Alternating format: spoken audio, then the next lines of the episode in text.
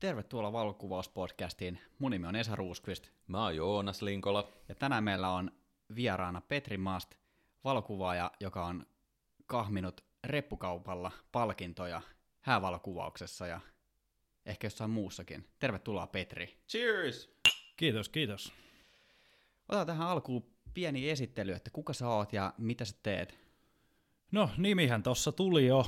Tota, mä oon ammattivalokuvaaja ja kuvailen vähän niin kuin kaikkea maan ja taivaan väliltä, mutta täytyy sanoa, että hääkuvaus on varmaan se, mistä nyt eniten, eniten on tullut tunnettuutta. Että se on sellainen, mistä niitä palkintojakin on tullut jokunen kahmittua. Mitä tarkoittaa muuten, että hääkuvaaja palkitaan, niin kuka silloin antaa palkinnon, hääpari vai? No se itse asiassa toimii sillä tavalla, että nyt ainakin tämä, missä mä oon niin ollut vuoden hääkuvaajana, niin se on niin kuin yleisöäänestys. Nice. Tota, että se on niin kuin sitten oma ikään kuin fanikunta äänestää ja omat parit ja tulevat asiakkaat ja muut. Ja sen järjestäjänä on sitten hää, hääorganisaatio, joka järjestää messuja ja muita, niin sen kisan järjestää. Aika, aika tehokas väylä markkinoida omia töitään. Joo, kyllähän se on. Tokihan siihen joutuu ehkä vähän töitä tekemään, että pääsee sille tasolle, että niin kuin ikään kuin pääsee sinne sitten ehdokkaaksi ja muuta, että ne aina tulee niin kuin yleisön ehdottamana myös ne ehdokkaat siihen kisaan. Joo, ettei mikään itsestäänselvyys ja ei missään hämyisissä kabineteissa päätetä, että pistää Petrille taas yksi pokaali Jo, joo, ei se ole, vaikka tästäkin on ehkä ollut jonkin sortin puheensorina ja keskustelua, että Petri, Petri niin kuin rikataan joka kerta kuvaajaksi, palkituksi kuvaajaksi tässä, mutta ei se, ei se ihan niin toimi joo. Hei, nyt on ollut vähän huono tilanne noiden häiden järjestämisen suhteen, niin onko se silti kuvannut häitä, onko nämä tapahtunut jotenkin etänä vai miten nämä on tapahtunut? No tämä korona on kyllä vaikuttanut jonkun verran, että mulla tuossa keväällä, kun tuo korona lähti liikenteeseen, niin, niin, niin hävisi kalenterista yhden yön aikana melkein 40 000 eurolla liikevaihdosta. että se oli aika mielenkiintoinen vuorokausi, ja tota, niin se tietenkin myös koski häitä, että aika moni hääpari siirsi sitten, että tavallaan niin se raha ei, ei varsinaisesti lompakosta hävinnyt, vaan ne siirtyi sitten maan tulevaisuuteen ne häät. Et vasta heinäkuussa pääsin tämän kauden osalta vauhtiin. No mitä, mit, mitä sä teit siinä sen hääkuvailun sijasta? No oikeastaan mä, mä otin siinä semmoisen niin kotiretriitin, että mä en tehnyt oikeastaan mitään, että mulla oli viime vuosi sen verran hyvä myynnillisesti, että tota, niin mulla oli sen verran fikas rahaa, että pysty, pysty sitten olemaan ihan himasta. Siinä oli semmoinen kolme kuukauden jakso, että mä käytännössä vaan olin kotona lasten kanssa ja fiilistelin, että sai vähän lomaa. Siis tämä on yrittäjälle siis loma. Joo, Kyllä. Se oli hyvin harvinainen hetki ja mä itse asiassa nautin siitä, vaikka oli niin kuin koko ajan se stressi, että jos tämä tilanne pitkittyy, niin sitten ne rahat auto, automattomasti loppuu jossain kohtaa ja on pakko keksiä jotain. Mutta kyllä se siitä lähti sitten heinäkuussa, kun lähti häät, niin sitten yritykset heräs kuvauksia ja muuta. Et kyllä se sitten lähti sitten pikkuhiljaa taas. Ja tuo kesä oli sitten kuitenkin vissi vähän sellainen, että se pikkusen kaikki piristyi, kun ei ollut kauheasti noita koronatartuntoja, niin sitten ihmiset vähän uskalsi liikkua jossain ja ja muutenkin niin ehkä pik, pikkusen tuntui, että homma piristy kesäksi. Joo, kyllä se, kyllä se lähti niin kuin siinä kesällä vähän parempaa suuntaa, onneksi. Joo. Haluatko kertoa, että mistä tämä sun valokuvaushomma on lähtenyt, mistä, mistä kaikki on alkanut ja miten tähän pisteeseen on tultu?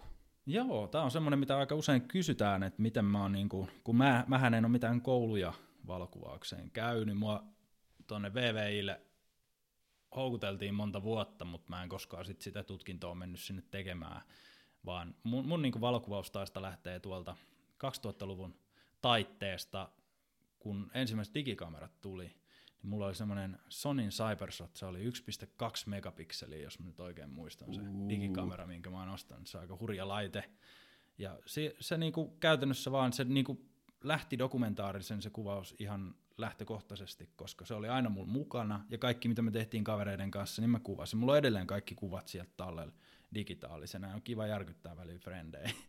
Ja sitä me juostiin, konemusiikki on ollut mulle aina lähellä sydäntä, niin mä juoksin reiveis ihan sikana silloin 2000-luvun alussa, ja kaikissa autotapahtumissa ja muissa, niin silloin, kun mä ostin sitten olisikohan ollut Canonin G5 oli ensimmäinen semmoinen 5 megapikselin prosumer-kamera, mikä oli vähän parempi, mihin mulla oli varaa.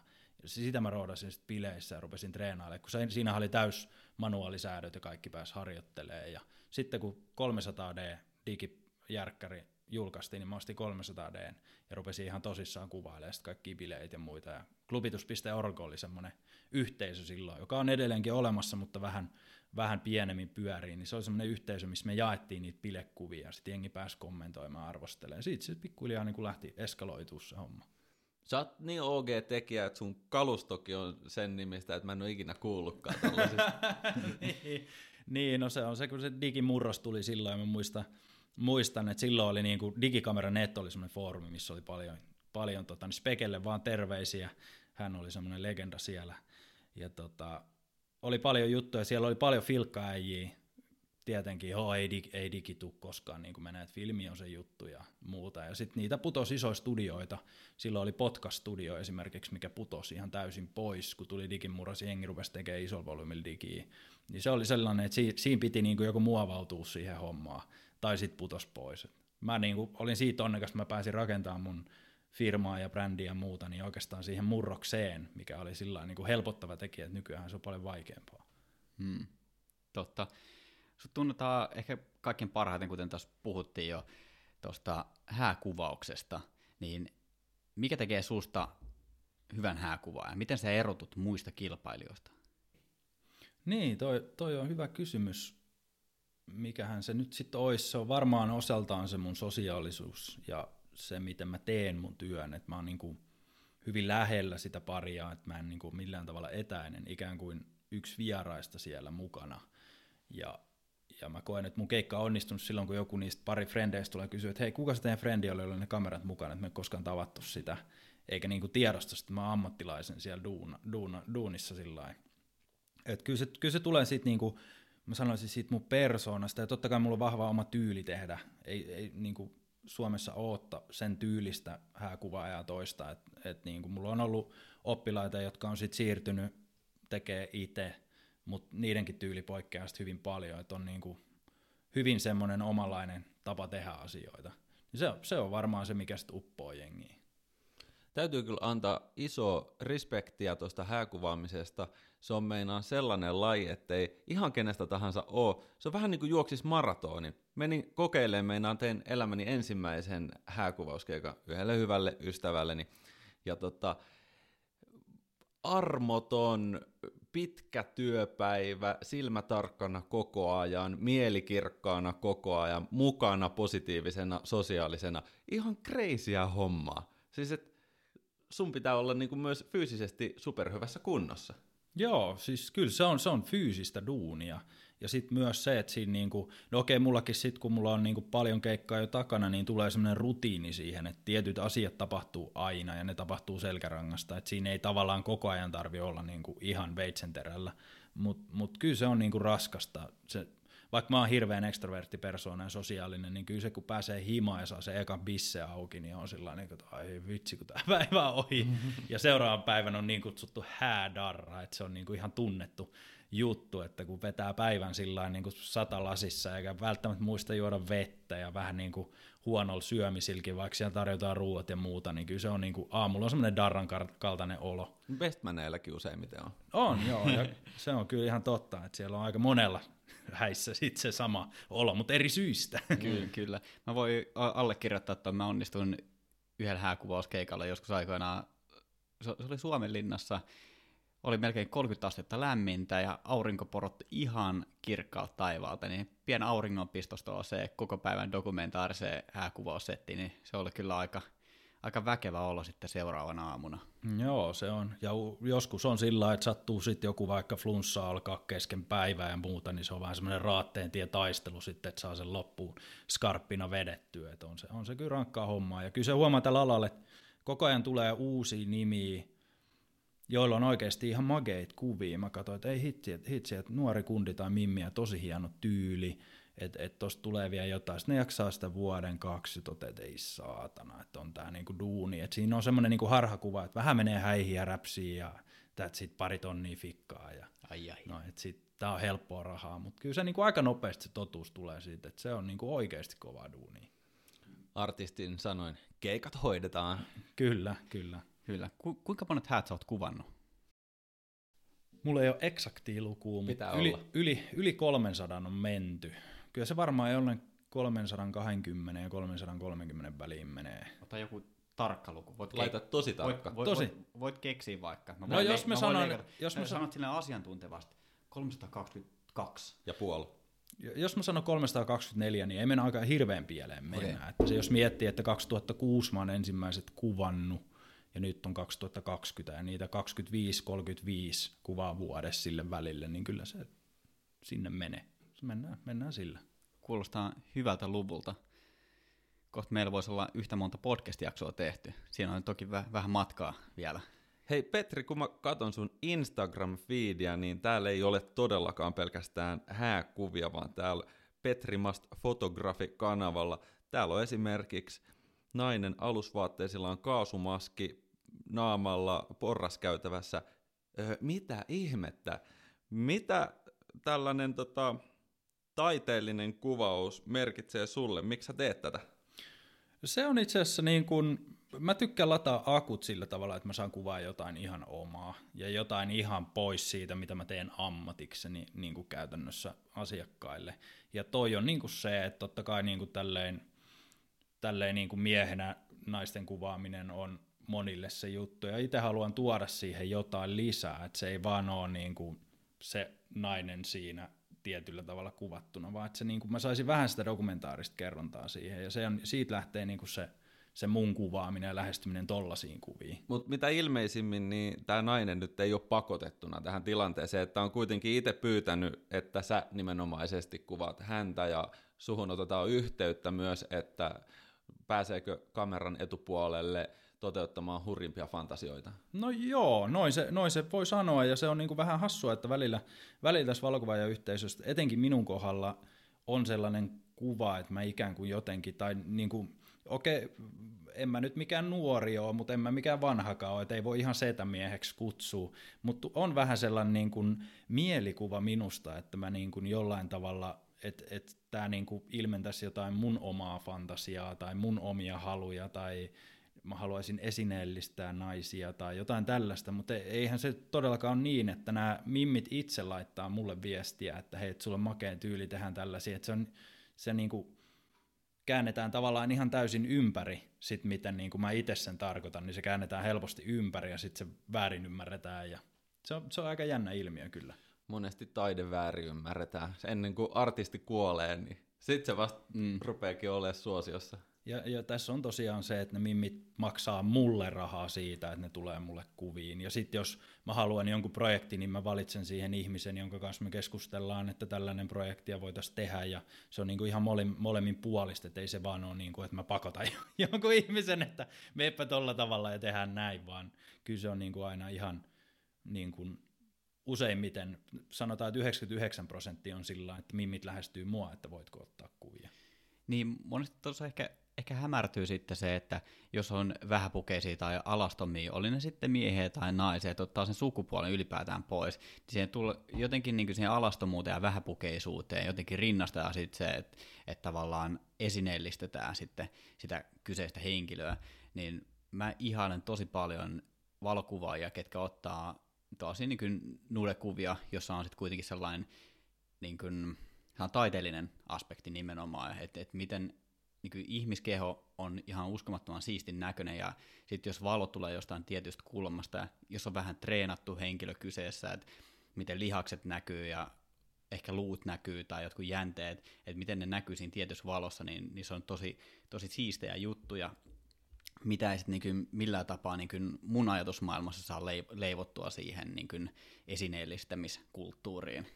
Niin ja se e- esineellistäminen lähtee niin kuin mun mielestä ihan siitä, siitä niin kuin tavallaan, kun esineellistetään jotain, niin se, se niin kuin, siinä on se pakottaminen tietenkin. Aikuiset ihmiset tekee omasta tahdostaan asioita, niin eihän se nyt voi jumalauta olla esineellistämistä tai minkään näköistä niin kuin, negatiivista. Voiko se liittyä siihen, että mitä sillä kuvalla tehdään, että jos se kuva, joka sisältää, oli se sitten mies tai nainen, niin jos sitä ruvetaan tavallaan myymään, jos sillä kuvalla rahastetaan, niin onko se silloin sit sitä esineellistämistä, että kuka tahansa voi ostaa sen omaan käyttötarpeeseensa. Vai esimerkiksi niin kuin taiteessa, että sä voi mennä museosta ostelemaan tauluja, mutta mitä jos niitä voisi, niin olisiko ne enemmän esineitä sen jälkeen? Niin, vaikea, vaikea tuohon oikein sanoa. Se on tosi jännä, että, että niin kun useimmiten tämä esineellistäminen tulee jotenkin esiin feminismin kautta, mutta sitten taas feminismin yksi ydin on se, että nainen saa tehdä kehollaan mitä haluaa. Ja, ja sitten se niin kun jotenkin käännetään sillä että nyt sitä naista esineellistään, vaikka hän on itse omasta halustaan siinä ja hän on ylpeä itsestään, niin se on mulle, mulle tosi hämmentävä konsepti.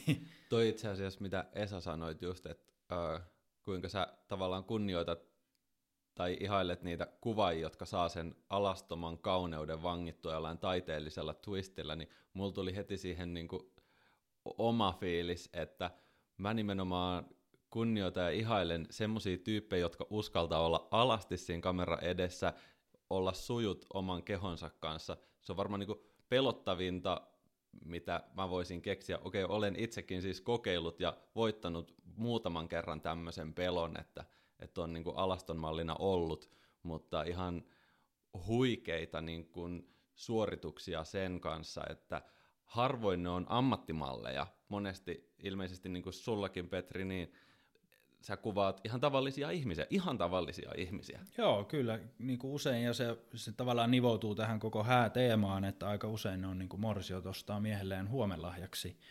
Ja kun ymmärretään niin kuin sitä mun tyylistä, mun erottista taidetta, mitä mä teen, mä sanon sitä erottista taideeksi, koska se ei ole puuduari, se on vähän erityyppistä, niin, niin totta kai mä kuvaan sen miesnäkökulmasta erottiseksi, kun se menee miehelle lahjaksi, niin se on niin kuin, siinä on monesti niin kuin sekoittuu se, että miksi se kuvaa niin kuin voimaannuttavaa kuvaa naisesta, mutta tälleen niin kuin miehisestä näkökulmasta, niin se miehen erotiikka on erilaista kuin naisen erotiikka, ja totta kai se pitää ottaa huomioon siinä, jos mä teen miehelle lahjaksi kuvia, ja nainen tilaa mut miehelle lahjaksi ottamaan kuvia, niin totta kai me tehdään sellaiset kuvat, mitkä sitten niin kuin heidän parisuhteessa on sellaisia, mistä kumpikin tykkää. Mm, asiakaslähtöisesti. Niin, asiakaslähtöisesti. Tosi mielenkiintoinen näkökulma tuohon kyllä.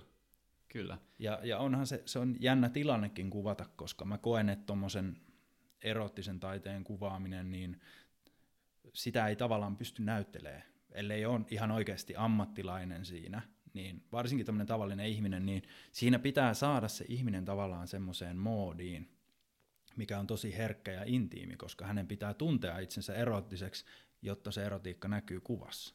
Joo, just niin kuin Joona sanoi, että se on niin kuin varmasti niin kuin iso paikka monelle olla siinä, niin se on sitten iso osa siitä on kuvaajan vastuulla tavallaan saada se olo sellaiseksi, että, että Kyllä. siinä uskaltaa oikeasti olla. Ja, ja siinä tulee just se niinku varmuus, millä se pitää tehdä. Onko sinulla heittää nopeasti kuuntelijoille niinku top kolme tipsiä, joilla kuvaaja voi ra- lähteä rakentamaan luottamusta malliin? No jos mennään top kolmoseen, niin, tota, niin on ensimmäisenä se avoin rehellisyys siitä, mitä ollaan tekemässä, koska paljon kuulee sitä, että, että niin kun mennään kuvauksiin ja siinä kuvausten lomassa ruvetaan sitten vaatimaan jotain asioita, että teen näin, teen näin. Ja siitä tulee äkki semmoinen olo, että onko tämä nyt ihan legit, mitä tämä kuvaaja haluaa. Että se rehellisyys, että jos sä haluat kuvaa alastonkuvia, tee se selväksi, kerro mistä on kysymys. Toinen on myös sitten niin kuin kohta kaksi voisi olla se, että siinä mallin ohjauksessa niin pitää olla suora, mutta sitäkin voi olla niin monella tapaa. Mulla on itsellä, niin kuin mä koen, että mulla on hirveän hyvä mittari sille, että mitä voi ihmiselle sanoa. Ja se on semmoinen tutustumisen hetki, myös se kuvaushetki, että sun pitää niin kuin välit, väl, välittömästi niin kuin hiffata, että miten sä pystyt sille ihmiselle puhumaan. Joillekin voi, mulla on ollut malleja, joille voi niin kuin sanoa tosi suoraan, että, että niin kuin, miten, missä asennossa haluaa olla, ja toisia pitää ohjata tosi paljon ja herkällä niin kuin korvalla kuunnella, että miten se reagoi. Että joku, no sanotaan suorilla esimerkkeillä, joku voi sanoa, että laita käsi pakaralle, on jo liikaa. Se on niin kuin jo liikaa, mitä sä sanot, vaikka se on niin kuin aika normaali, että se menee jo niin kuin yli hänen sietokyvyä. Jollekin voi olla sillä että et, et, ota tisseistä kiinni tai muuta. Että se pitää niin kuin, tiedätkö, sillä niin kuin hyvin herkällä korvalla olla siinä koko ajan ihmistuntemus on Niin, ihmistuntemus ihan, ihan ja se, että et, et niinku loukkaamatta ketään pystyy puhumaan eri tavoin. Et se on, niinku, se on, se on niinku suurin ehkä semmoinen juttu, mikä tässä on tärkeää. Hyviä tipsejä. Hyviä Mä otin tipsejä. heti kopi. Mä lähden testaamaan. Me voidaan ensi kerralla, kun me ollaan siellä teidän mökillä äänittämässä, niin me voidaan siellä ottaa nämä vinkit käyttöön. Ja katsotaan, katsotaan saadaanko me rakennettua luottamusta meidän välillä. Et se, se on tosiaan se luottamuksen rakentaminen on niinku, se on, se on niinku ton tyylisessä kuvaamisessa hirveän tärkeää, että siitä ei jää sit sille asiakkaalle. Ja mulla on hirveän tärkeää se, että kuvaussession jälkeen mä kysyn heti, että oliko sulla missään vaiheessa semmoinen olo, että et niin kun, et sä et ollut comfort- comfortable, että niin kun sano tässä kohtaa, että voidaan käydä se tilanne läpi ja näin. Et se on niin kuin hirveän tärkeää, että sille asiakkaalle jää semmoinen olo, että hänellä on turvallinen ja hyvä olla, hän voi olla oma itsensä, oma eroottinen itsensä Hmm. niin kuin siinä hetkessä ilman, että siitä tulee semmoinen olo, että tämä on väärin. Yeah. Lisää kyssäreitä. Joo, hypätään takaisin tonne hääkuvauspuolelle. Vo- Voidaan vähän hyppiä, että jos tähän aiheeseen tulee jotain, jotain mieleen, niin, niin voidaan sitten hyppiä näiden aiheiden välillä pikkusen. Mitkä on kaikkein ikimuistoisimmat häät, mitkä sä oot kuvannut? Nyt kysyt pahan, niitä on monta, mutta tota, muutama vuosi takaperin tuolla Helsingin NJKlla oli tosi kivat kansainväliset häät, mitkä jää mieleen. Siinä oli pariskunta sellainen, että siinä oli brittikundi, sitten oli Mimmi oli suomalainen ja sitten ne asu Dubaissa ja vieraat tuli muistaakseni yhdeksästä vai kymmenestä eri maasta. Oho. Et se, oli niinku, se oli tosi hienot, hienot puitteet ja häät. Et ne oli semmoiset niinku oikein kansainvälistä. Sitten sinne oli tuotu sitä niinku kansainvälistä hääperinnettä myös vähän niinku puheita ja kaikkea sillä vähän eri tyylillä, mitä Suomessa järjestetään. Maailmanluokan meininki. Kyllä, ja sitten Santorinilla on ollut kuvaamassa, se oli hieno kokemus. Ja Italiassa on ollut hienot häät, ja kyllä noita niin paljon, että niitä voisi listata ihan loputtomia. Tänä vuonna oli Hangossa tosi kivat tuossa ihan syyskuussa, että oli, oli tosi kiva pari ja mukavat isot häät. Joo. Mitä se ylipäätään tuo niin ulkomailla häiden kuvaaminen? Sä oot joku sen keikan käynyt tekemässä, mutta onko toi sellainen, että mihin sä haluaisit lähteä vai onko se, meneekö toi mat- matkustaminen sitten? Sullakin on perhettä, niin sitten siinä matkapäiviä tulee varmasti helposti toiselle yhdelle hääkuvausreissulle. Niin. No joo, se on, se on semmoinen kaksiteräinen miakka, että usein se liittyy siihen, että et, et Suomessakin on heitetty sen, sen verran tota keikkaa, että sitä niinku kaipaa sen maiseman puolesta jo vähän vaihtelua, ja se, se on se, mikä siinä ulkomais houkuttaa sitten. Ei niinkään se, että pääsee ulkomaille reissaamaan, vaan se, että sä saat niinku enemmän irti niistä kuvista, tulee vähän toisenlaista inspistä, mutta kyllä se on niinku, mä sanoisin kaksi tai kolme ihan maksimissaan vuoteen niitä jaksaa. Ja nyt mä oon ruvennut tekemään sillä että jos mä saan hyvän keikan, nytkin on ensi vuonna mennä, jos menossa Espanjaan, sen piti olla jo tänä vuonna, niin mä vuokrasin sieltä villan kahdeksi viikoksi ja otan perheen mukaan. Et mä käyn heittää sen keikan siinä välissä, se menee vähän niin kuin perhelomana sit samalla se loppuaika, Mm. että pystyy, pystyy sitten niin kuin yhdistelemään. Mutta on, se on raskasta, et en, en nyt sillä suosittele, että siihen kannattaa välttämättä ihan suoraan tähdätä, että se ei ole ihan sillä niin, niin semmoista ruusuilla tanssimista, mikä se kuvaa, että mennään vähän näp- neppailemaan ulkomaille. Joo, se on varmaan sitten matkustaminen erikseen ja kuvauskeikat kuvauskeikkoina, että, että siitä varmaan se matkustamisen suurin hohto kyllä katoaa, koska se, se tehdään töiden perässä kuitenkin. Joo, ja sitten siihen matkustamiseenkin turtuu, että kun niitä lentopäiviä rupeaa tulemaan vuoteen paljon, niin ei se enää ole, siitä hävii ikään kuin se hohto, että et niin kuin nyt matkustetaan jonnekin, vaan se on enemmän semmoinen välttämätön paha. Kyllä. Mitkä on kuumimmat hääkuvaustrendit vuonna 2020? Pois lukien häiden uudelleen aikatauluttaminen. No pitää, pitää vähän miettiä, että mikä nyt olisi semmoinen trendi. Ne on niinku, vähän menee vuodesta toiseen samat. Sanotaanko, että nyt on tullut, tullut ehkä semmoiset niinku tietynlaiset sormukset. Se on ehkä semmoinen, mitä on helppo seurata, kun sormuskuvia ottaa. Et nyt on ollut semmoisia isoja sormuksia, missä on tosi iso yksi kivi. Ja jossain kohtaa oli sellaisia, missä on paljon pieniä kiviä, että se oli niinku semmoinen trendijuttu. Ja sitten kakut menee aika lailla kanssa, et tietynlaisia kakkuja. Et yksi vuosi oli joka vuosi semmoisia pikku cupcakeja, niin että jokaiselle vieraalle oma pikkukakku ja muuta. Tänä, oli, tänä vuonna oli Hyishäissä oli Donitsi seinä, se oli hieno. Donitsi oli- seinä. Joo, siellä oli Arnoldsin niin kuin kirjaimellisesti semmoinen, missä on niitä oli, oliko 150 vierasta vai 140 vierasta, niin semmoinen iso seinä, missä oli jokaiselle vieraalle yksi donitsi niin kuin siihen laitettu. Se on vähän niin kuin Simpsoneista suoraan semmoinen, siinä oli semmoinen tikku, missä se donitsi roikkui. ja Se oli aika vaikuttavan näköinen. Toi on mun unelma. Sitten kun meillä on oma podcast-studio pois lukee mun keittiö, niin sinne tulee donitsiseinä. Joo. Välipalat sinne No se, on, se on kyllä, siitä saa syödä kaloreita. Siinä oli, jos mietitte, että siihen 140 donitsia lyö, niin siinä on muutama kalori syötäväksi. Pitkä viikonloppu ei riitä siihen, siihen hommaan sitten. Miten sitten, kuka on sun suosikki hääkuvaaja? No nyt kysyit pahan. Meillä on vaan pahoja kysymyksiä. Tota, no su- suomalaiset kuvaajista mä dikkaan Satamon Jerestä tosi paljon. Jere nyt sattuu olemaan frendi myös. Siinä on semmoinen kotikenttäetu, mutta Jerellä on ihan tosi kiva kuvakerronta ja vähän samankaltainen kontrastinen tyyli kuin itsellä. Mutta sanotaan, että jos mennään ihan niinku ulkomaisiin, niin Joe Buissink on tosi niin kuin hyvä, hyvä hääkuva ja hän on todella, todella pitkän linjan. Siis kaveri on vetänyt kasarilla dokkari kuvausta filmille, että se on niin kuin aika, aika jo vähän, vähän niin kuin vanhempi ukko, mutta kuvaa Hollywood-häitä. Siis niin kuin kaikkien näiden Hollywood-starojen häitä suurin piirtein kaikki kuvannut, niin, niin, niin se on sellainen, mitä mä seuraan aika paljon. Ja toinen tämmöinen ihan legendaarinen brittiläinen kuva kuin Jeff Asko, mikä on tituleerattu maailman parhaaksi dokumentaariseksi hääkuvaajaksi varmaan 15 kertaa tässä viimeisen 20 vuoden aikana, että se on niin kuin oikeasti niin kuin hyvä ja tekee tosi klassista tyyliä, että tämä moderni nykyinen tyyli ei ole yhtään Jeffin tyylistä, mutta mä tykkään siitä kuvakerronnasta, mikä silloin on.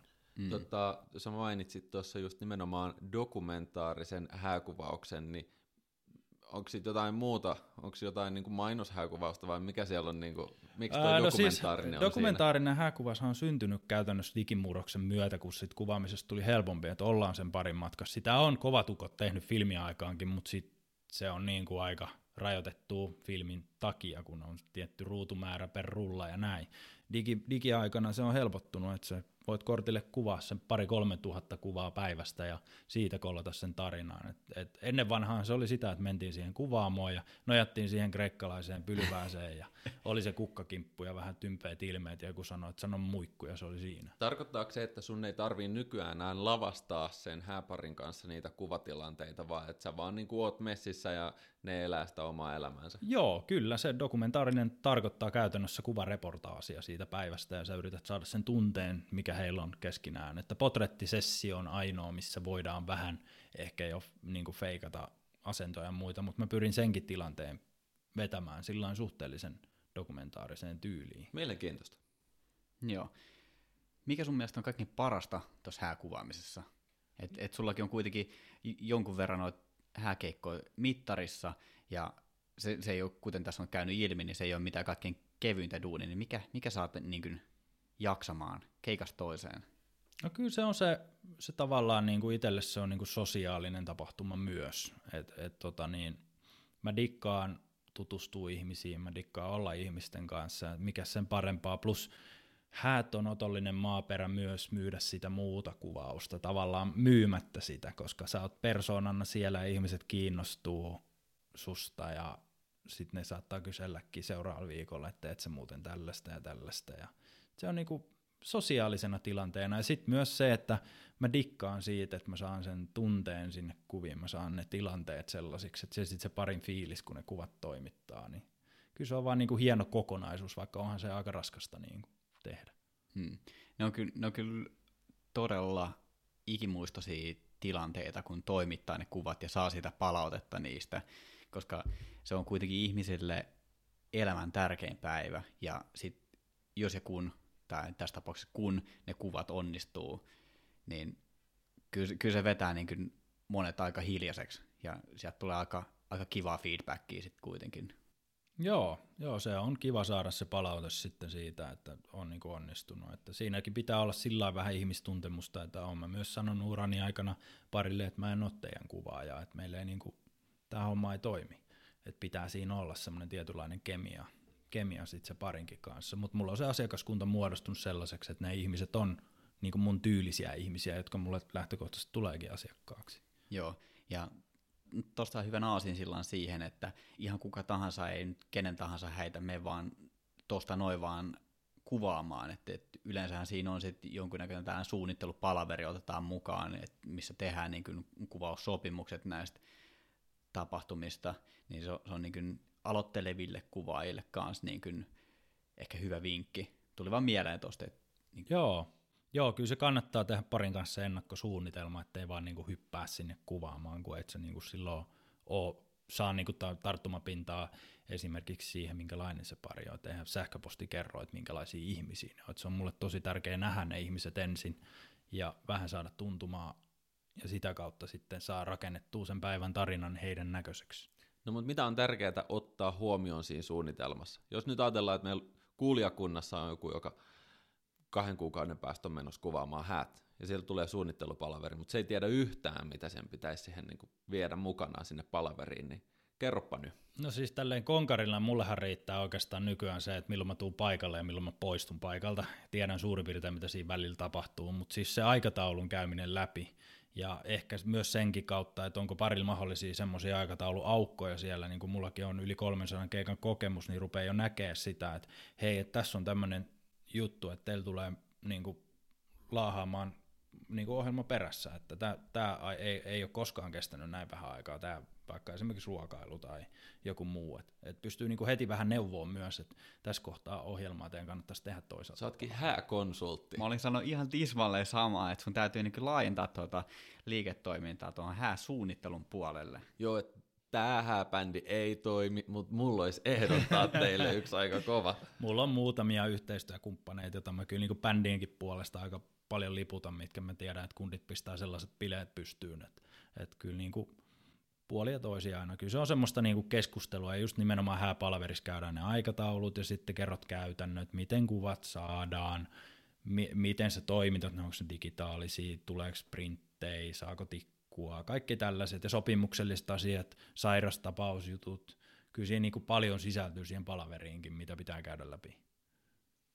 Joo, yksi mikä tuli myös tuosta niin suunnittelusta mieleen, niin just aloitteleville kuvaajille, että ehkä, ehkä tietty kokeneemmillekin se, että kannattaa varmaan varata oikeasti siihen niin kuin, virallisten potrettien kuvaamiseen riittävästi aikaa, koska musta tuntuu, että niin kaikki, no ei nyt ihan kaikki, mutta tosi monissa häissä on kuitenkin ollut sellainen kiva runko sille päivälle, että, että ekaksi tehdään tätä, sitten mennään tonne, sitten niin ja näin, ja se päivä etenee, mutta sille niin virallisille potreteille on varattu yllättävän vähän monissa tapauksissa aikaa. Ei oteta ehkä huomioon sitä, että jos ei kuvata juhlapaikalta tai kirkon lähellä, tai, niin ei ota välttämättä niitä matkoja huomioon siihen, että, että siinä hel- helposti jää niin vähän lyhkäiseksi se aika.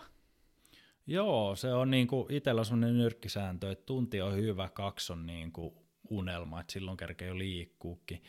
Mutta tota, sitten se aina välillä elää, että oon mä niitä vartiskin ottanut sitten, mutta sitten pitää vaan muistaa parille sanoa, että nyt kun me otetaan vartissa, meillä on kaksi lokaatio, niin se on vähän eri kuin kaksi tuntia ja seitsemän lokaatio.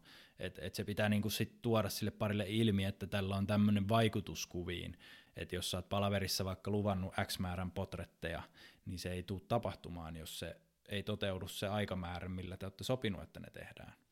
Et siinä on vähän sillä niin semmoista kikkailua. Mulla on yksi niin kuin, ihan horror-keikka. Kuvaukset itsessään oli, niin kuin, tai se koko päivä oli niin kuin, ihan, ihan jeba, mutta ne viralliset potretit ne otettiin vartissa ja ne oli siellä juhlapaikalla, kun vieraat oli siellä jo, niin sitten siinä mun selän takana oli puoli sukua katsomassa niitä kuvauksia, ja sitten sieltä joku täti huuteli, että no pitäisikö nyt ottaa sellainen tollainen kuva vielä, sitten teki mieli niin oikeasti ottaa ka- kamera laittaa sen maahan, ottaa siitä vierestä lapio ja lyödä sitä tähtiä, että älä nyt oikeasti tuu neuvoa, että tässä on niin tosi rajallisesti tätä aikaa. Joo, ja... se on ihan, ihan perus, että tota, jos käy tolleen, että sä juhlapaikalla otat, niin siinä on aina innokkaat tädit sit kännykkäkameroihin. Mutta siihenkin oppii semmoisia pikku one-linereita, millä saa jengi sillä vähän nolostuu, että ne niinku lähtee siitä menee. Et, et voi niinku mä usein heitä esimerkiksi joku tulee kameran kanssa siihen tai kännykän tai minkä tahansa, että ajaa joo, teillä onkin ammattikuvaaja täällä, että mä lähden tästä himaa. Että, niin kuin, vähän sellaista niin kuin läppää heittää siinä, niin se ihminen itsekin tajuu, että hei, että mä oon nyt menossa toisen duunin keskelle siihen. Sitten tulee vähän sillä, että okei, mä, mä, joo, mä menen tästä nyt pois. Sori, sori, sori, sori. Niin. Toi onnistuu varmasti vielä ennen kuin se häbändi on päässyt siihen tokaan settiin ja on ruvettu niin kuin olemaan vähän tanssilattian puolella enemmän. Joo, joo, ryhmäkuvaakaan ei kannata jättää sinne loppuiltaan. Mä oon yhden kerran sen suostunut tekemään, kun haluttiin auringonlaskuun koko seuruen, niin aurinko kerkesi kyllä laskea moneen kertaan, kun me saatiin se sadan hengen porukka siinä loppuillasta kasaan Puudummin rannalle. Et siinä niinku yhden, yhden jengin sait kasaan, niin toinen lähti jo röökille ja hakee bissejä ja muuta. Ja se oli ihan niinku fiasko, että siihen meni melkein tunti, kun saatiin se porukka siihen. Niin. No ja sellaisia juttuja, että noitakin oppii sitten niin tekemällä. Kyllä. Että, että vähän haistelee sitä tilannetta, että mi, mi, missä mennään sen aikataulun suhteen. No se on just näin. Joo.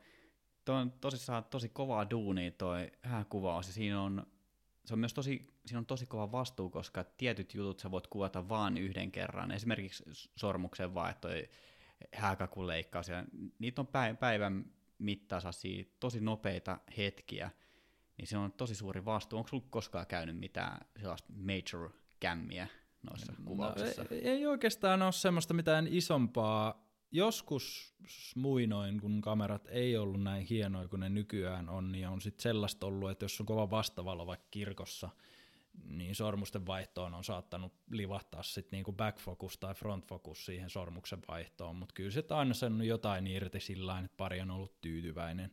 Ja sitten niinku yhden tilanteen mä muistan, mulla oli, mä normaalisti käytän zoomea, mä kuvaan prime linsseillä häitän, mulla oli 7200 ja kun mä repusta sen otin pois ja laitoin kameraan, niin sitten kun siinä on kyljessä toi AF-MF-nappi, niin se oli jostain syystä mennyt sinne manual focukseen ja mä rupesin kuvaa, ja sitten mä tajusin jossain kohtaa, että ei, ei saamari, tässä on nyt jotain niin kuin pielessä, että ei tämä niin oikein toimi. Sitten mä katsoin, että ei. Mä sain siitäkin lopusta niin kuin ne kuvat sitten kuitenkin, mutta mut huomasin sen niin kuin lennosta, että ei hitsi. Et se kannattaa muuten tarkistaa, kun otatte objektiivin repusta ja se on siinä kyljessä ne napit, niin ne voi sieltä sitten niinku napsahtaa väärään asentoon. Ja tässähän on tavallaan se tilanne, että ne hääparit ei ole silloin tiennyt niitä epäonnistuneita otoksia, koska sä oot kuitenkin lähettänyt ne onnistuneet otokset heille, niin tavallaan jos ne on ollut tyytyväisiä siihen, niin sul jää vaan nämä hurjimmat tarinat kerrottavaksi valokuvauspodcastiin. Ne ei ole päätynyt kuitenkaan hääparille asti kuvina. Niin, kyllä. kyllä. Ei, ole, ei ole koskaan sellaista tilannetta ollut, että olisi jonkun niin kuin ihan täysin mokannut. Että. Joo, eli vielä mennään 324 hääkuvauskeikan jälkeen puhtaalla track recordilla. Kyllä, kyllä, näin voisi sanoa, että on siellä kommervenkkejä ollut, mutta on sen tilanteen saanut niin kuin lennosta pelastettua. Se on ammattitaito. Kyllä. Miten sä voisit antaa vinkiksi aloittelevalle hääkuvaajalle, että jos, jos joku haluaa nyt ensi kesänä ottaa hääkuvauskeikkaa vastaan, että joku vaikka sukulainen on, on lähestynyt, että hei, hei Petri, että sulla on tuollainen hieno kamera, että haluaisitko tulla kuvaa meidän häät, niin mitä siinä kannattaa ottaa aloittelevana hääkuvaajana huomioon? No ihan eka, eka varmaan se, että et niinku tekee selväksi sille kysyjälle, että on aloitteleva. Et, et aika usein mä oon niinku valitettavasti nähnyt sellaista, että niinku nostetaan se kamera ja kuvataan vähän ja sitten kuvitellaan, että ollaan valmiita ja mennään tekemään ja sitten sit onkin tuo hääryhmissä, että kattokaa mitä, mitä kuvia me saatiin, että tämmöinen kuvaaja oli ja tämmöistä tuli. Et tota, niin onhan siinä tietenkin asiakkaalla myös vastuu, että jos kuvaaja maksaa 300 euroa koko päiväksi, niin se ei välttämättä ole ihan, ihan niin kuin pro, mutta mut se on niin kuin ensimmäinen asia, tekee parille selväksi, että tästä saattaa tulla sutta ja sekundaa, että niin kuin ymmärrättehän te, kun te otatte mut kuvaamaan. Niin se, se on niin kuin ensimmäinen. Ja toinen on se, että niin kuin, ö, on läsnä siinä kuvauksessa.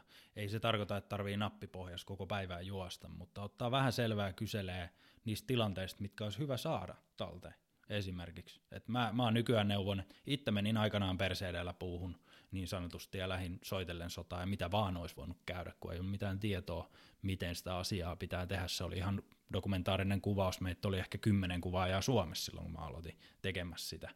Niin tota, se, se, että menee vaikka jollekin kisälliksi ensin, vähän niin kuin treenaa, että sä käyt pari-kolme keikkaa ammattilaisen kanssa tsekkaamassa, että miten se homma toimii, otat siitä ne opit ja sit lähdet tekemään sitä itse. Onko sulla tällainen joku oppipoika tai vastaava aupa eri messissä? No siis on, mulla on joka kesä joku, että kyllä mä oon pyrkinyt niin kuin ottaa uusia tulokkaita sitten vähän neuvoa, miten sitä hommaa kannattaa tehdä, että se on ihan kivaa, plus että siinä saa itse apuja, apuja siihen hommaan sitten.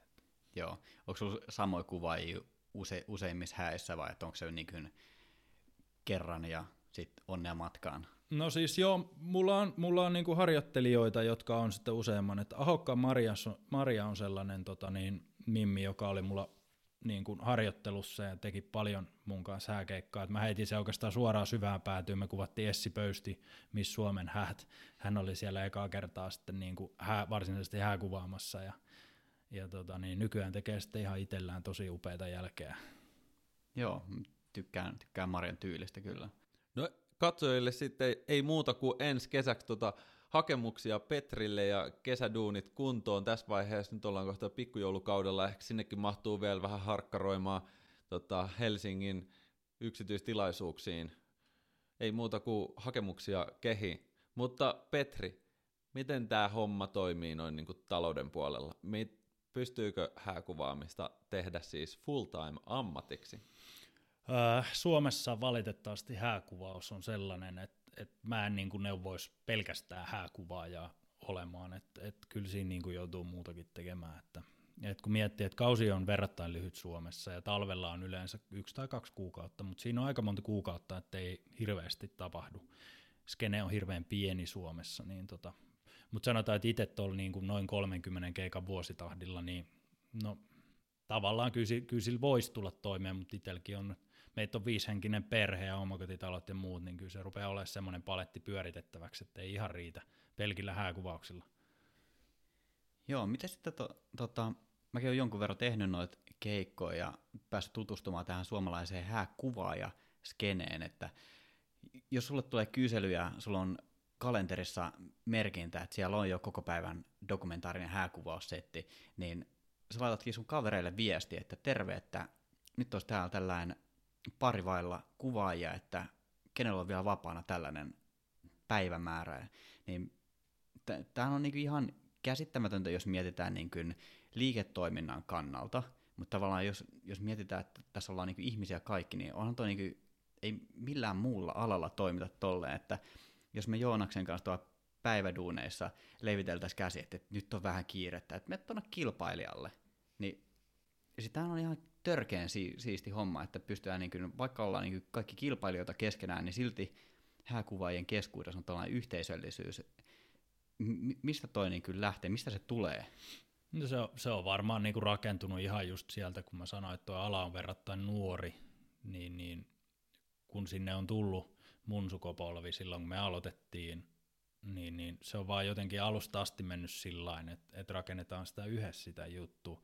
Ja tavallaan sieltä on tullut ystäviä ja, ja muuta. Ja kyllä mä jaan niin kuin paljon keikkoja myös, sitten mä katson, okei, okay, mulle on tarkkaa myös se, että kun mun asiakaskunta on tietynlainen, niin mä en voi suositella ihmistä, joka ei ole yhtään sen tyylinen kuin minä, mutta mulla on paljon sellaisia ihmisiä, joita mä voin vapaasti suositella, plus mä heitän sinne aina vähän villiä kortteja, mä käyn katsoa portfolioita, jos mä laitan, meillä on hääkuvaille Facebook-ryhmä, niin laitan sinne, että päivänä X, ja sinne tulee vaikka 40 nimeä, katon kaikkien portfoliot ihan reilusti läpi ja katon sieltä, että ketä mä voin oikeasti ja rehellisesti suositella minuna sinne kuvaukseen. Se on niin kuin mun mielestä tosi hyvä, että me on rakennettu sellainen systeemi. Ja myös sairastapauksien varalta on sitten niin kuin vastaavaa. Että jos joku sairastuu tai ei pääse keikalle, niin voi soittaa kavereille tai laittaa sinne ryhmään, että nyt on tällainen tilanne, että, että pääseekö joku tuuraamaan. Ja Onko tämä joku niinku avoin ryhmä, että ulkopuoliset pystyy näkemään, mitä te puhutte, vai onko tämä joku salaseura? No se on vähän niin kuin salaseura, että sen, sinne otetaan vähän hääkuvaa. Eli ja ensin pitää hakea sulle niinku harkkariksi, niin sit on mahdollisuus päästä mukaan salaseuraan. Se on, niinku, se on ihan mukava ryhmä, että siellä on, siellä on aika paljon jo kuvaajia mukana. Ja, Joo. ja tota niin. Tämä on kyllä kuvaamisessa e- erityisesti sosiaalisen median aikakaudella parasta, että siellä on isot yhteisöt, jotka ei ole pelkästään saman kaupungin sisällä, vaan voi olla myös globaaleja kansainvälisiä yhteisöjä. Tämä nyt ilmeisesti on suomalainen yhteisö, teidän hääkuvaaja meininki, mutta vaikuttaa erittäin terveeltä. Joo, se on hieno sosiaalinen media, mahdollistaa tosi paljon, ja kun puhalletaan yhteen hiileen, niin kaikki saa hyvää siitä. Niin on se varmasti niin kuin ylipäätään alan kannalta myös niin kuin tosi tervettä, että on niin kuin t- tällaistakin kilpailua voi olla. Ja sitten on se myös asiakaspalvelukokemuksena niin kuin hyvä, että jos mä kysyisin sulta, että tuut, tuut kuvaa mun häät ensi kesänä, en ole sitten oikeasti menossa ensi kesänä vielä naimisiin, mutta kuvitteellisesti, niin jos, jos sä oot buukattu, niin sit sä voitkin suositella mulle niin kuin vastaavia niin kuin vaihtoehtoisia hyviä ammattikuvaajia. Niin Joo, se on, se on, on. myös osana niin kuin asiakaspalvelukokemusta niin kuin tosi hyvä Joo, ja siitä on tullut paljon kiitosta, että kiva, että teillä on tällainen systeemi, kun se asiakkaat on ensi kertaa useimmiten liikenteessä, ja ne on ihan suossa niiden asioiden kanssa, eikä välttämättä tiedä, mikä on hyvää ja minkä hintasta pitäisi olla, ja semmoinen niin neuvova asiakaspalvelu. Niin. Mutta hei, näillä eroprosenteilla teillä voi tulevaisuudessa olla niin, niin sanottuja palaavia asiakkaita, semmoinen customer retention, se, se on ehkä tulevaisuuden juttu. Niin, Näin. totta. Tässä on kuitenkin kevästä asti monet tehnyt parin, parin kolmen lapsen kanssa etänä töitä Joo, kot, se, kotona se siellä. varmasti näkyy siellä. Ja se on, se on itse asiassa aika hauskaa, että tässä onkin on kahta koulukuntaa, että hääkuvausta pidetään semmoisena jotenkin niin kuin, äh, miten mä sanoisin, semmoista vähän Disney-unelmaa ja tiedätkö, siinä on lennokasta ja ihanaa ja plurria, ihkua ja muuta. Ja sitten itse on tällainen niin kuin, 37-vuotias mies naimisissa, kolme lasta, oltu kymmenen vuotta yhdessä, niin mä niinku tavallaan ymmärrän sen raadollisuuden, mikä parisuhteisiin liittyy,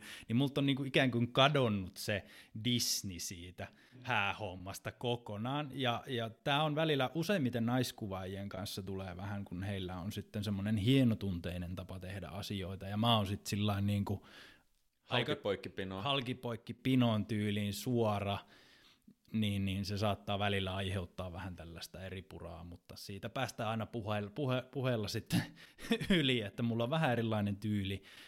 Tuossa taannoin justiin me naiset teki juttu, että voiko hääkuvaaja nähdä, että kestääkö liitto vai ei, niin mä siihen sitten vähän niin kuin tälleen kesä, kesäjuttuna, tiedätkö, vähän kieliposkella heitin, että no totta kai, että kyllä niin kuin ymmärtää, että kun on, on järkiavioliittoja, on raha-avioliittoja, on rakkausavioliittoja, niin kyllä se niin kuin opit monen sadan keikan kokemuksella jo se, että minkälainen se pari on ja mikä se heidän keskinäinen väli on.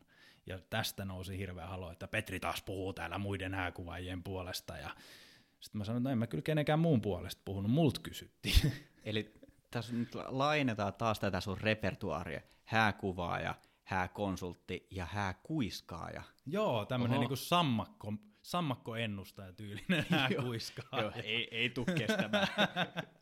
Ja siis ne tekee, jotka osaa, ja muut arvostelee, eikö näin? Kyllä.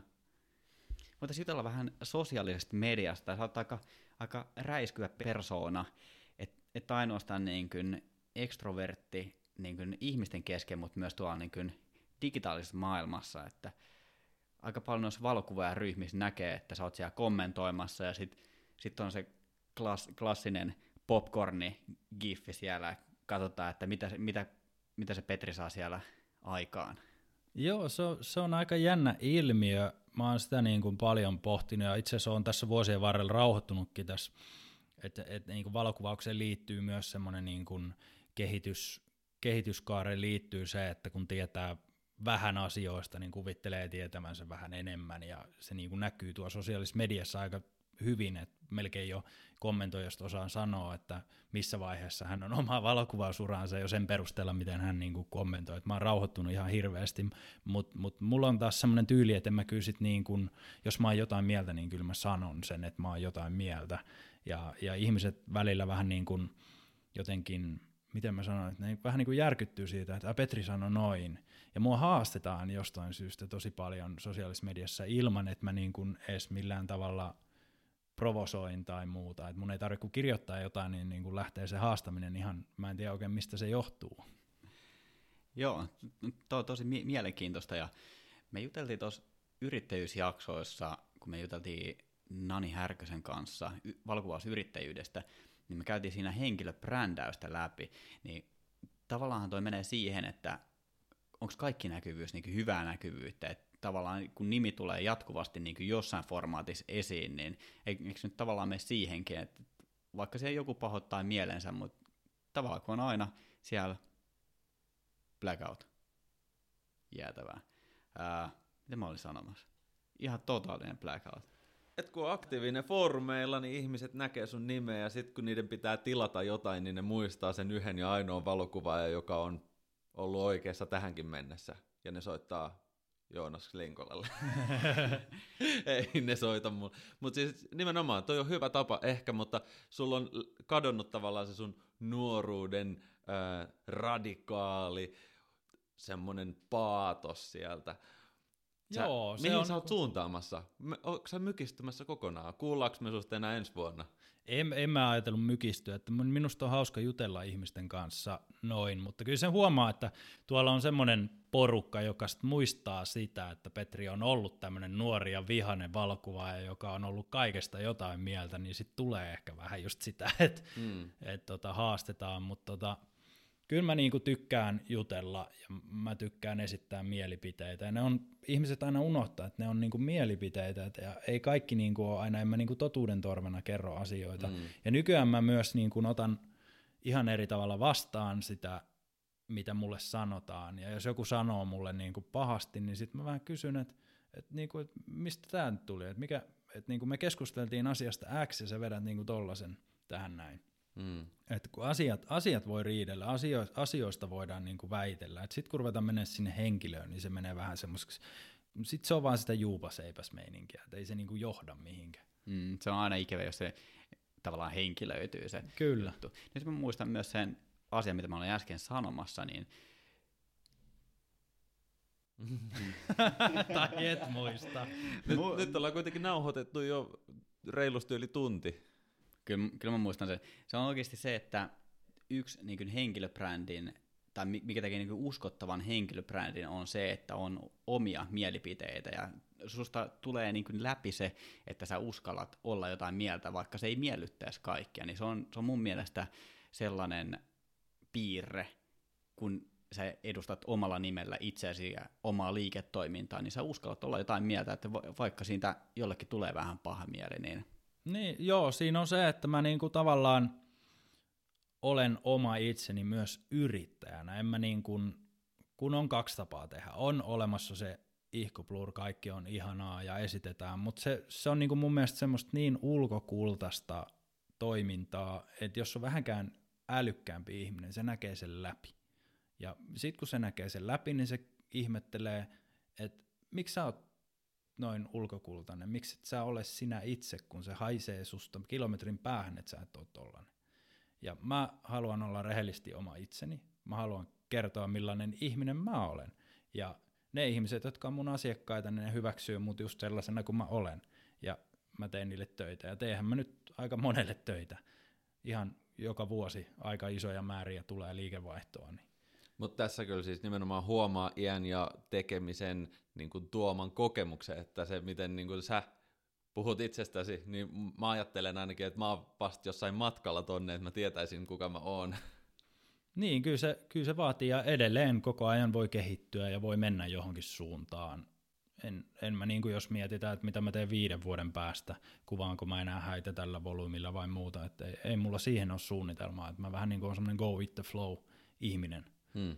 Että kaikki niin kuin vie mua, mikä mua vie eteenpäin. Nyt on selkeästi niin kuin suuntaamassa sitten enemmän telkkari, leffa, stillimaailmaan enemmän ja enemmän koko ajan ja yrityspuolelle. Ja sitten ajattelin sitä hää, hää hommaa vähän ruveta pienentää sieltä, että pikkuhiljaa ruveta ottaa niitä kirsikkoja sieltä kakun päältä vaan. Ja niin, säästää ne lauantait sitten omalle perheelle. Niin, vähän nitseille, että kun mullakin rupeaa muksuilla olemaan ikää ja muuta, niin kyllä se on niinku valitettavasti miettiä, että vuodessa on 52 viikonloppua ja mä oon niistä 35 vaikka pois, niin on, onhan se niin kuin raskasta. Ja sitten kun vaimo on päivätöissä, ihan normaali päivätöissä, niin hänellä, hänellä on tavallaan niin kuin käsite viikonloppu, niin ei ole ollut kymmenen vuoteen, koska mulla ei ole käsitettä viikonloppu. Mitä muuta? Tuleeko Joonaksen jotain mieleen? Onko Petrillä jotain statementtia vai mennäänkö kuulia kysymyksiin? Me voidaan mennä kysymyksiin aika hyvin tässä. Niin me ollaan juteltu jo suut ihan kuivaksi, kohta tarvii avata jotain uutta juotavaa. Tämä oli nyt Esa vinkki, kai tuolta löytyy jotain. On, on. Sihahtavaa, no. ilmeisesti. Joo, kyllä, kyllä, se, kyllä se järjestyy. Okei, ensimmäinen kysymys täältä kuulijoiden keskuudesta. Mä laitoin tuonne Instagramiin kyselyä, että jos haluaa kysellä sulta jotain, niin voi laittaa tulemaan. Niin täällä ensimmäinen kysymys on, missä asioissa haluat kehittyä valokuvauksen saralla? No, aina voi olla parempi tarinankertoja. Ja, ja se on niin kuin se, mikä ajaa mua eteenpäin. Mä haluan luoda ihmisille sen fiiliksen, että kun se katsoo sitä kuvaa, niin se pääsee siihen hetkeen, missä mä oon ollut ja miten mä oon sen kokenut. Se on niin kuin se tarinan kerronta, sitä pystyy kehittämään loputtomiin. Tekniikka, tekniikan oppii kuka tahansa. Kuka tahansa oppii teknisesti valokuvaamaan, mutta sitten niin mä en koe, että se on valokuvaamista, vaan se, se, miten sä kerrot sillä kuvalla asioita, se on semmoinen, mitä kehitetään. Joo, mä, mä allekirjoitan ton ja, ja kat, katson kyllä ylöspäin valokuvaajia tai kaikkia taiteilijoita ylipäätään, että ketkä pystyy tavallaan sillä sisällöllä puhuttelemaan ja rakentaa sitä tarinaa niihin kuviin ja herättämään niitä tunteita, niin se on, se on hienoa, että mäkin olen jonkun verran pitänyt valokuvauskursseja, niin helpoin osa valokuvauksessa on se, että sä opit ne asetukset. Kyllä. Oppii käyttämään sitä kameraa, niin se on se, mistä lähdetään liikkeelle, ja sitten tavallaan se oppimiskäyrä alkaa vasta siitä. Niin, se, mä aina vertaan vähän tätä asiaa kitaran soittamiseen, että apinakin oppii tabulatuureista sitä kitaraa neppailemaan, mutta osaako se soittaa kitaraa silloin? Mm. Et mitä, mitä niin se soittaminen sama kuvaamisessa, että siinä on se kuvaamisen, niin kuin, i, kuvauksen ilmentämisen taito, se kuva, kuvan kerronta on se niin kuin varsinainen lahja. Kamera oppii kuka vaan käyttää. Kyllä. Seuraava kysymys. Tämä, tämä on ehkä vähän, vähän provosoiva ja ehkä, ehkä troll, trollakin jo pikkusen. Fuji vai fuji? Fuji vai fuji? Joo, sulla on kaksi Mä, mä, mä voisin sanoa tähän, että kuka tuommoisella pikkukennolla kuvaa? Okei, hypätään eteenpäin. Sä, oot, sä oot ilmeisesti kanon miehiä, mutta siis tällä hetkellä tulee niin monia kameroita markkinoille, että mä oon ihan tippunut, että milläs kanoneilla sitä nyt tänä päivänä Petri Mast kuvaileekaan. R5, Joo, mulla on R5 ja R6 tuossa repussa tällä hetkellä. hetkellä. Totta kai niin kuin tämän oman, oman niin kuin sivuammatillinen, eli mä oon niin kuin Canon Nordic Photographer, niin sen myötä tulee aika paljon no Canonin tuotteilla, mutta kyllä mä niin kuin nykyään sanon, että totta kai minä, minä olen aina ollut Canon mies, mutta nykykameroilla niin oikeastaan tekniset, tekniset erot on niin pieniä, että se on mikä käteen sopii ja mitä oppii käyttämään, niin se on hyvä kamera. Tämänhetkinen suosikkilinssi. Jaa, kyllä se on toi RF50 millinen 1.2L, se on niinku se semmoinen niin kuin sanotaan, että peruskivi kaikelle mun kuvaamiselle se 50 milliä. Et ennen se oli 35 milliä, mutta nyt, nyt on menty tuohon 50 vahvasti. ja sitten kuvataan aina 1.2, niin että on kunnon bokehit ja blurrit. No se on, se on se, mikä ihmisillä yleensä on siinä, mutta kyllä, kyllä niin kuin vähän niin kuin tilanteen mukaan katellaan se aukko sitten. Mm. Joo, äh, eteenpäin. Tämä on varmaan sun naapuri lähettänyt tämän kysymyksen. Kuinka nasta on asua kirkkonummella? Kyllähän toi likainen etelä on houkutellut, mä oon sieltä kotosi ja mä nyt tein sinne paluumuuton, niin se on hieno, hieno mesta. Se on nasta olla.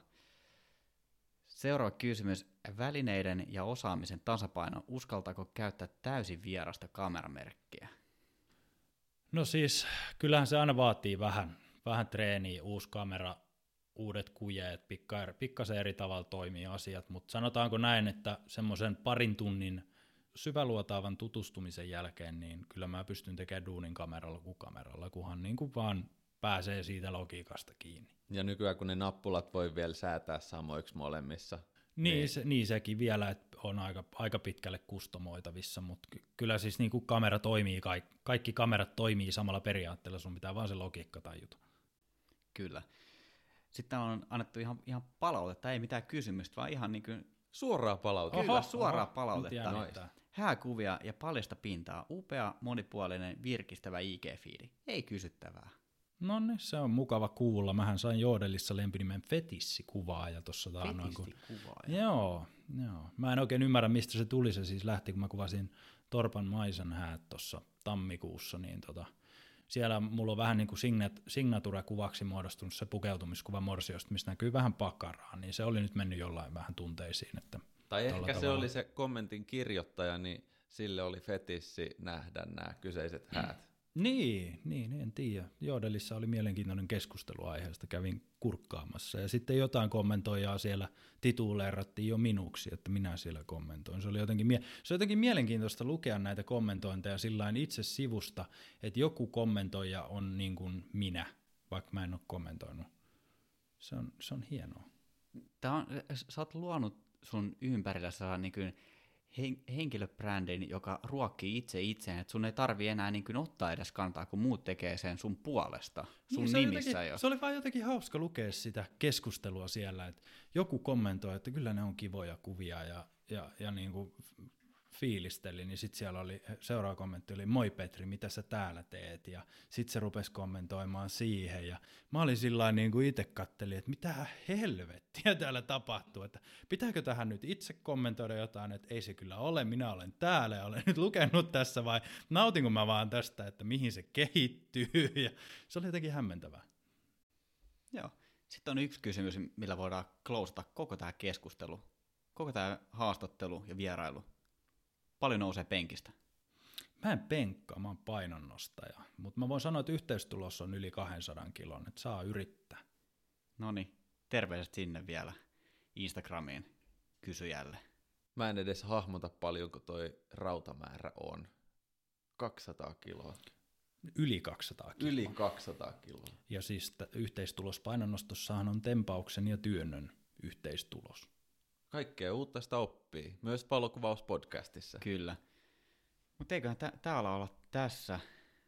Tulevissa jaksoissa me tullaan Joonaksen kanssa puhumaan muun muassa valokuvaussopimuksista, joka, joka olisi, oltaisiin voitu tähän ottaa myös pikkuisen sit sopimuspuolta, mutta ei nyt palata enää siihen. Sitten jutellaan inspiraatiosta ja sitten me puhutaan myös puhelinkuvauksesta. Kiitokset Petri, että tulit tänne vieraaksi meille. Kiitos paljon. Kiitos teille, oli mukava käydä. Jees, ja kiitokset kuuntelijoille, että olette saaneet tämänkin jakson tähän pisteeseen asti kuunneltua, että olette pysyneet siellä linjoilla. Mikäli tykkäät valokuvauspodcastista, niin kerro siitä sun valokuvaaja-kavereille ja jaetaan tätä valokuvauksen ilosanomaa yhdessä eteenpäin kaikille tasapuolisesti. Nyt laitetaan homma pakettiin ja paketti taskuun ja taskut pesukoneeseen housujen mukana ja pestää pesukoneessa ja otetaan puhtaat farkut sieltä ja jatketaan eteenpäin. Podcast löytyy Spotifysta, SoundCloudista, Apple Podcasteista, Google Podcasteista ja valokuvauspodcast.comista. Moro! Moro moro! Moro moro!